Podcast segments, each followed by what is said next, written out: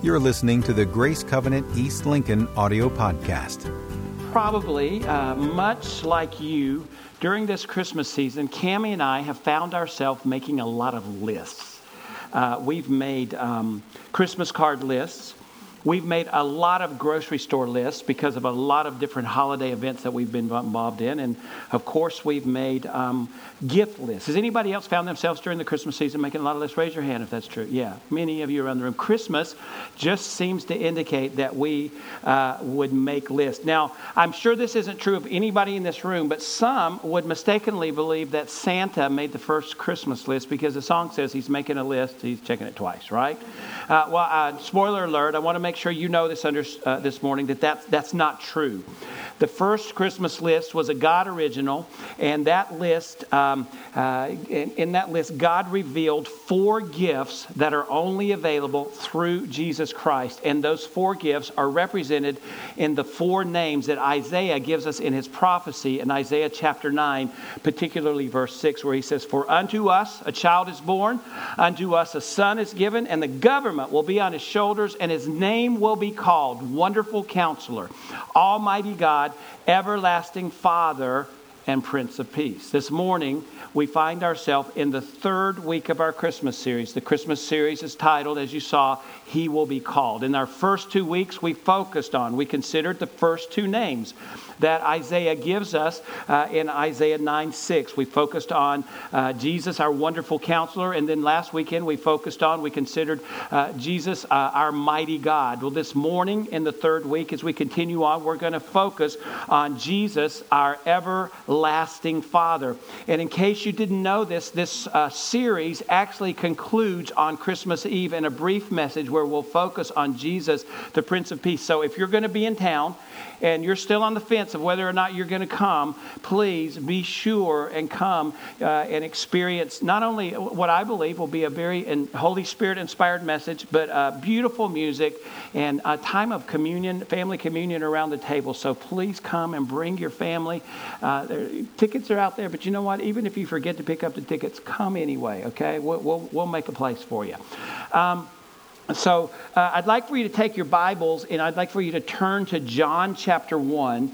Uh, and when you get there, just mark it, hold your place. We're going to come back to it in a few minutes. Actually, we're going to walk through a series of verses in John, the Gospel of John, that are related to the message. So turn there, mark your place. And while you're doing that, um, I actually want to take just a little bit of time and I want to tell you about my family. And when I say my family, I want to tell you about the family I grew up in in my, my family of origin. And it's all related to the message. So on September 6, 1960, Charles Winston Wilson and Elizabeth Branham Wilson welcomed me, Stanley Marshall Wilson, into their family. I was the fourth born of four boys. While I would not declare that I was an accident because I don't believe in God's economy, there's any such thing as accident, um, I will say I think I was a surprise for my mom and dad because my dad, who was 40, and my mom, who was 37, had just not planned on having any more children after having these three boys. And and there were some medical conditions that would contribute to that as well. Uh, both my mom and dad grew up during the Great Depression. And because of that fact, growing up in the Great Depression, they were both forced to drop out of school at a very early age so they could help support the family. As a result of ending their uh, education sooner than they would have liked to, um, both my mom and dad, over time, uh, began to develop um, a, a, low self esteem and, and, a lack of confidence because of a lack of education. Um, and this low self esteem and this lack of confidence began to um, shape their perspectives. It began to shape how they viewed the world. Um, it began to shape their behaviors, particularly in my dad. Over time, this low self esteem and, and um, uh, uh, uh, lack of confidence kind of led to him developing insecurities which would manifest themselves in anger. And he carried that into our family life. Uh, without going into great detail about family life in my home, I could summarize it by saying that the atmosphere in the Wilson home was typically one of hostility and conflict and, and great offense. On one hand, my, my father was a very loving father. Uh, but on the flip side, he had the ability, because of the uh, lack of confidence, the low self esteem, these insecurities that developed over time, he had the, the ability to, in anger, speak words that were very hurting and very cutting. He had the ability, in anger, to oftentimes uh, to be uh, emotionally and even sometimes physically abusive. Um, here's what I can tell you today um, I am thankful that because of my relationship with Jesus Christ, um, I don't have to walk around in woundedness that I experienced in my, in my family of origin growing up. Uh, because of my relationship with Jesus Christ, not only do I know Jesus Christ as Savior, but I know Jesus Christ as my healer. Not just my physical healer, but He heals our heart, He heals our emotions, He heals our spirit, He heal, heals our soul. And through a work of the Holy Spirit over the years, what I recognized, and I really believe that the Holy Spirit uh, uh, identified this or brought it to light for me, is my father was simply working with the model that had been passed on to him. What he displayed uh, in his own behaviors and his own perspectives are much like what he experienced from his father. So it was just handed down. And so he was working with what he had. And again, uh, it, it helps me to be able to, rather than walking in woundedness and hurtfulness, I can walk in the ongoing healing power of Jesus Christ. And the reason this morning that I would tell you my story is because my story is a story of thankfulness. And my story is a story uh, that reminds me of the story of Christmas. You see, the story of Christmas is a story of redemption. And the story of Christmas is a story of family. And the story of Christmas uh, is a story, actually, of fatherhood. The story of Christmas is the story of Jesus making his way into the world so that you and I could be adopted into God's family and know God as our Heavenly Father. Um, what I'm getting ready to say, I hope it doesn't insult anyone. It doesn't take a, a, a, a, college degree or even a high school diploma to know this. So, what I'm going to say is, all of us in this room, we all have a biological father, right? If you didn't have a biological father, you would not be here at this moment. Is that right? So, um, what we have to recognize, and we can respectfully confess, admit, that our biological fathers were flawed in their fathering. Am I right? Yeah, they just didn't always get it right. And we can respectfully admit that. Um, but we can take that a step further. For every father in this room, could we confess, could we admit that we don't always get it right? That we are so often flawed in our fathering. This past week, I was thinking back over uh, my life with uh, our life with our two boys, and I thought of some fathering moments that it's like, hmm I just wish I hadn't have said that. I wish I had have done that differently. I wish I could have explained myself better. Uh, we just don't get it right. We're flawed in, in our fathering.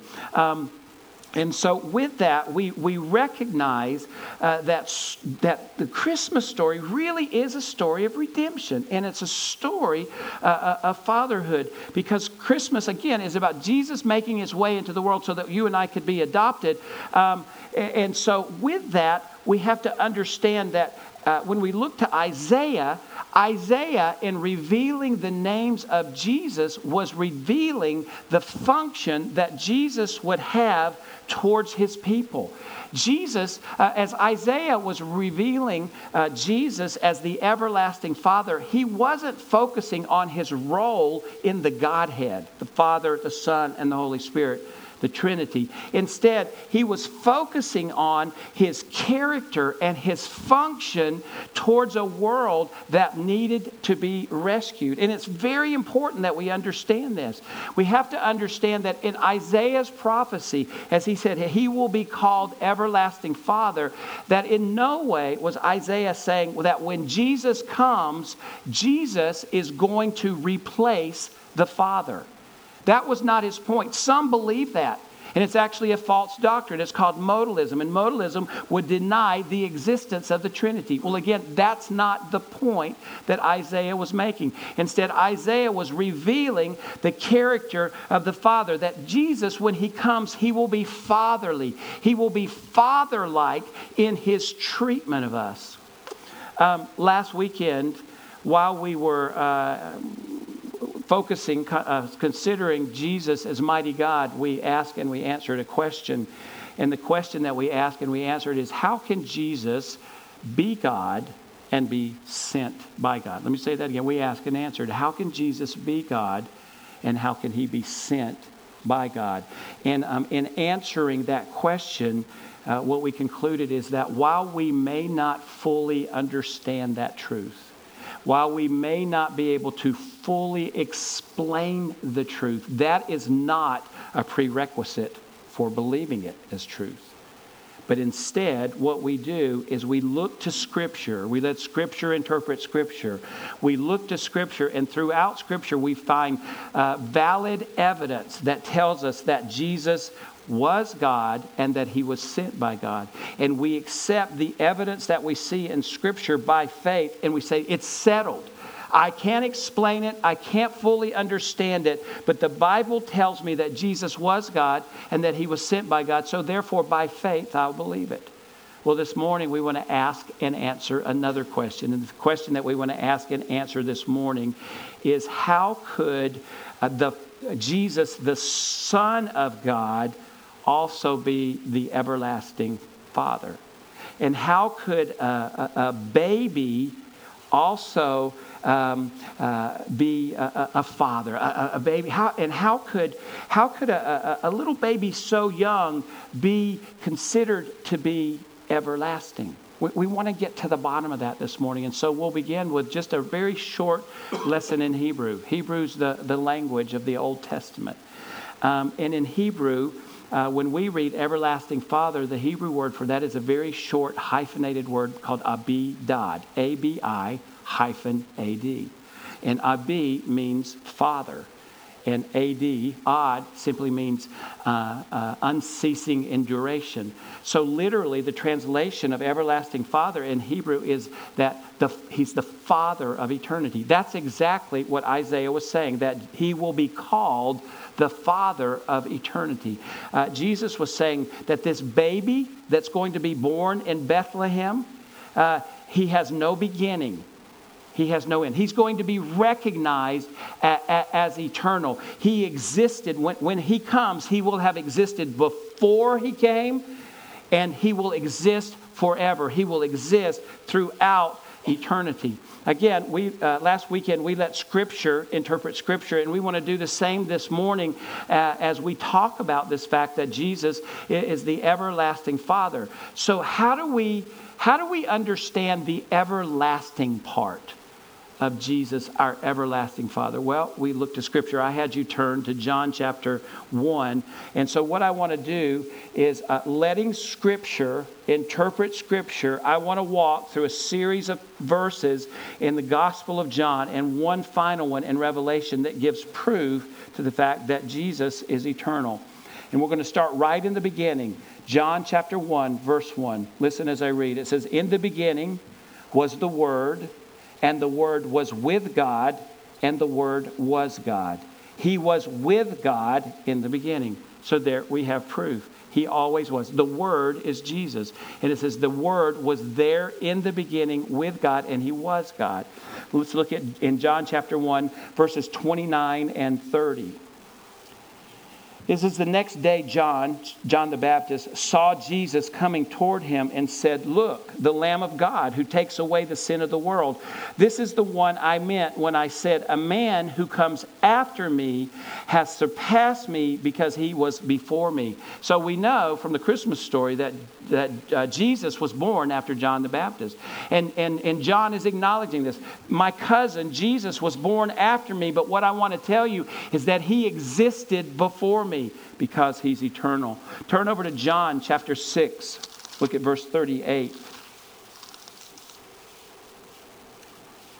This is Jesus speaking, and he says, For I have come down from heaven not to do my will, but to do the will of him who sent me. So, what he's saying is, I was in heaven because I'm eternal, and I came down from heaven to be Emmanuel, God with us. I came down from heaven to do the will of the Father. So, he already existed. Uh, look at John chapter 8, verses 57 and 58.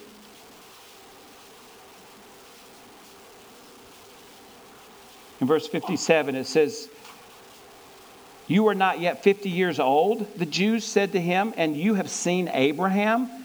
I tell you the truth, Jesus answered, Before Abraham was born, I am. Once again, He's saying, I am. I am eternal. I was there before Abraham ever was. Look at John chapter 10, verse 30. Actually, we'll look at 29 and 30. Jesus speaking again, he says, My Father who has given them to me is greater than all. No one can snatch them out of my Father's hand. I and the Father are one. And that word one refers to being one in nature. And so he's saying, I and the Father are one. So if the Father is eternal and Jesus is one in nature with the Father, then that means that Jesus is eternal in nature. And then finally, would you turn all the way in my Bible, the last page of Scripture in my Bible, Revelation 22. Uh, we want to look at verse 13. Revelation 22, verse 13.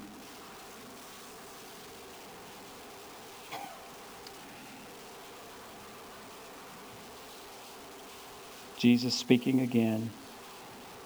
I hear pages turning, so I'm going to take my time. I want you to be there. It says, I am the Alpha and the Omega, the first and the last, the beginning and the end. So Jesus has affirmed, again, he was there in the beginning, he'll be there in the end, he, he's eternal. So, without a doubt, Scripture affirms the fact that Jesus is the Father of, etern- of eternity. But Isaiah's emphasis isn't only on the eternalness of Jesus, but he says he shall be called the everlasting Father. So, how are we to understand the Father aspect of Jesus? Well, I'm going to say this again.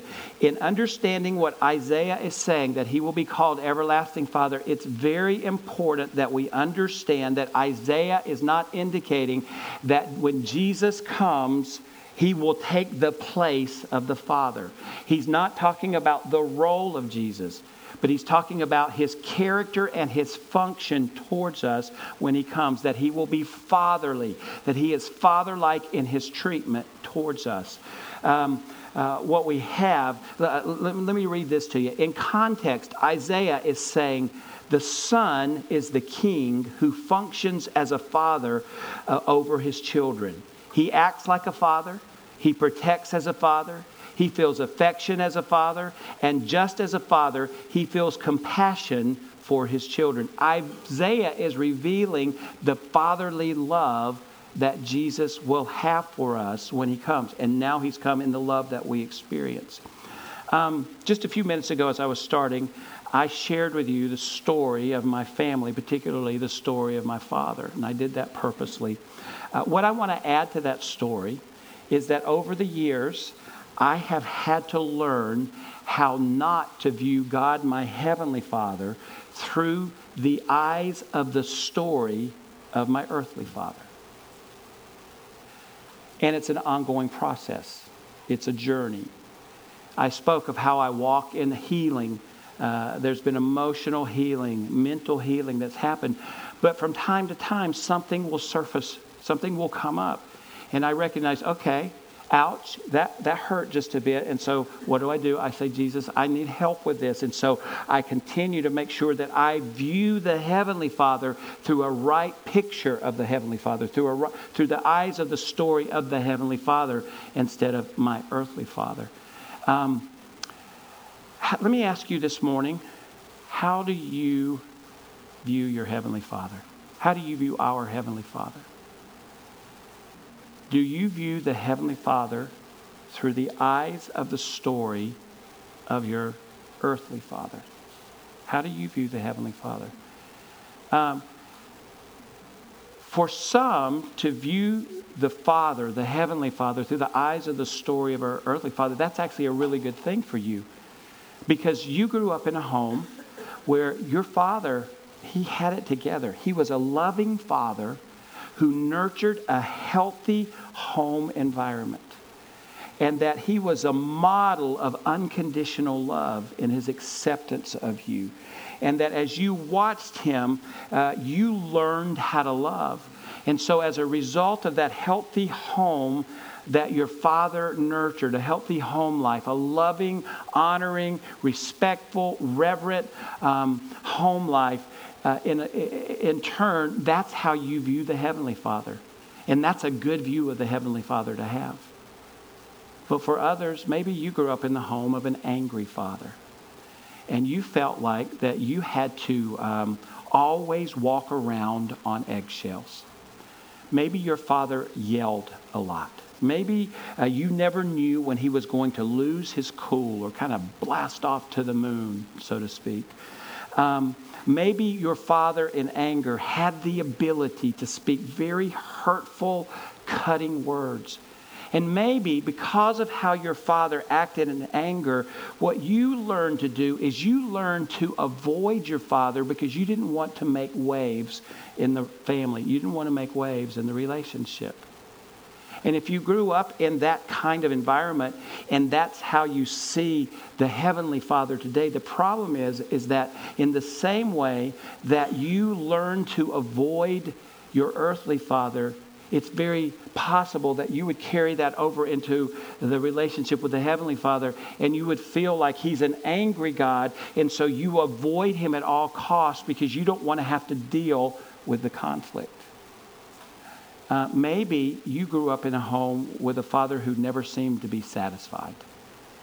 Uh, your father had spoken and unspoken expectations, and you felt like you could never live up to those expectations. You felt like you could never um, satisfy him, that you constantly had to work to earn his love, to earn his respect. Um, Uh, you, you just never felt like you could do what you felt like he wanted, either spoken or unspoken.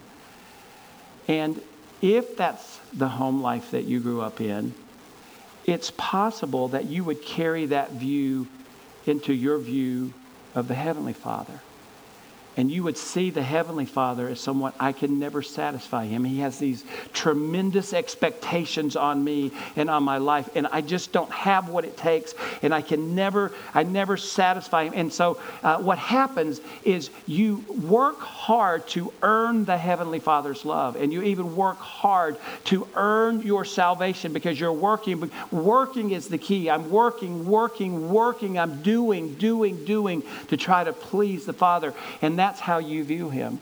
Or maybe you grew up in a home life where you had an absent father.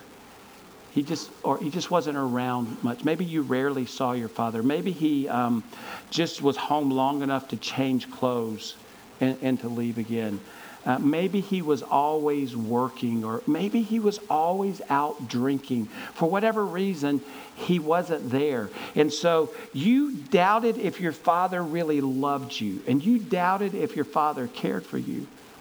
And the problem with uh, that view, it's, it's very possible to carry that view into your view, the story of the Heavenly Father. And so you feel like God isn't there. You feel like he's an absent heavenly father. You feel like um, uh, you, you even doubt maybe his existence or you, you doubt his, his care for you.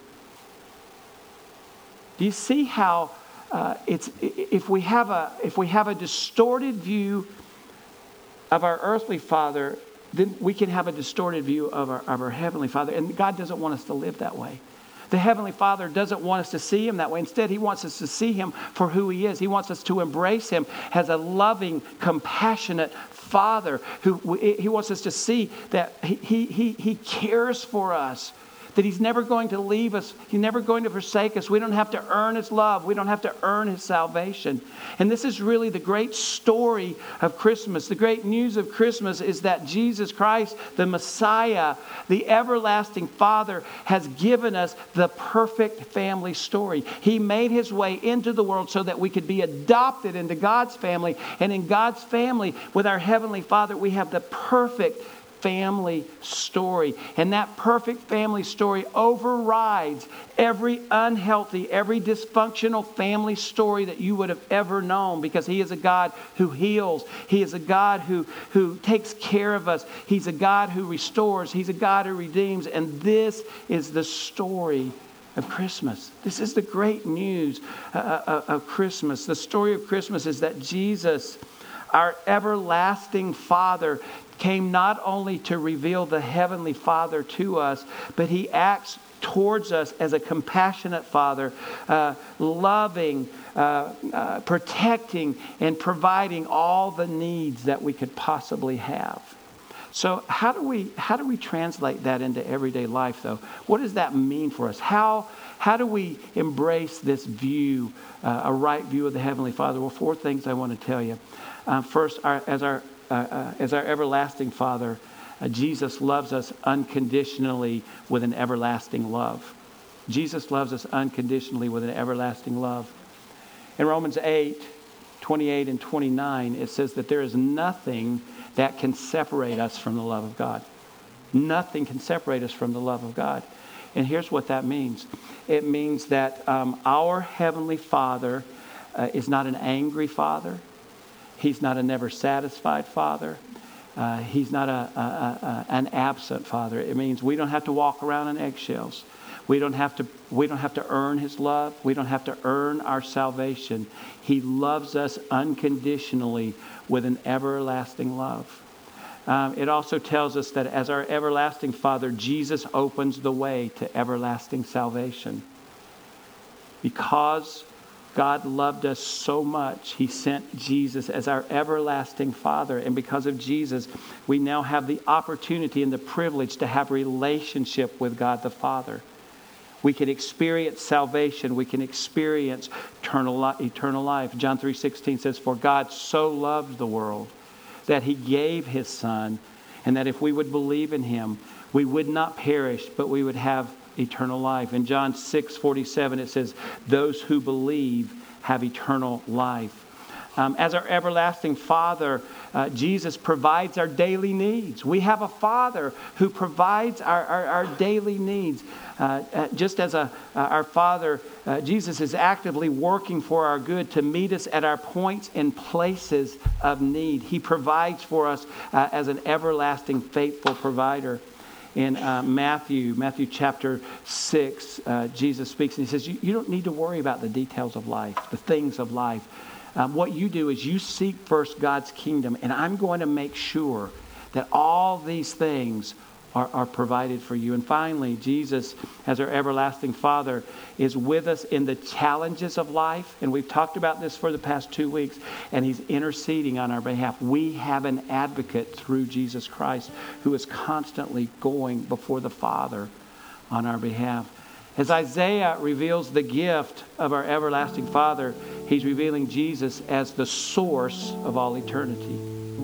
And he's revealing uh, the everlasting Father's great love for us. And he's declaring that you and I will never, ever be without a father. And not only is it a father, but he's a good, good father. All that a good father is, Jesus is that and more. And we can depend on that. How do you view the Heavenly Father? What story are you looking through? After the first service, I had some conversations and I realized that one of the things that was touched on, and I believe by the Holy Spirit this morning, was some father wounds. And here's what I want to say God wants to heal your father wounds. God wants to heal your father wounds. He doesn't want you to walk around in woundedness. He wants to walk you to walk around knowing that you have the perfect love of the heavenly Father who loves you completely. It's a perfect love. It's an unconditional love. And he doesn't want anything to be in the way of how you receive that love. And so he wants to work healing in you so that you can extend forgiveness and release those possible wounds from the past and actually love in a way that you've never loved before. And I want to pray that for us this morning. Father God, thank you that you gave the gift of Jesus, our everlasting Father. And we thank you that, Jesus, you have revealed the Father, but you also uh, act in a fatherly way towards us. Your treatment to us is fatherly because you are just like the Heavenly Father. Father God, I pray for any one of us in this room who has a father wound that is somehow uh, hindering how we see you and how we love you and how we embrace you. And I ask that your healing power would flow even right now, touching those wounds and bringing the healing of the Holy Spirit in hearts and lives, in minds, in emotions. And Father God, I pray that we would be able to let go of those things and that we could fully embrace the love of our Heavenly Father as displayed through our everlasting Father, Jesus Christ. I pray that that work happen. I thank you because you're at work right now. And I pray this in Jesus' name. And everyone said, Amen. For more information on Grace Covenant Church, our service times, ministry opportunities, directions, and more, visit us at gracecovenant.org.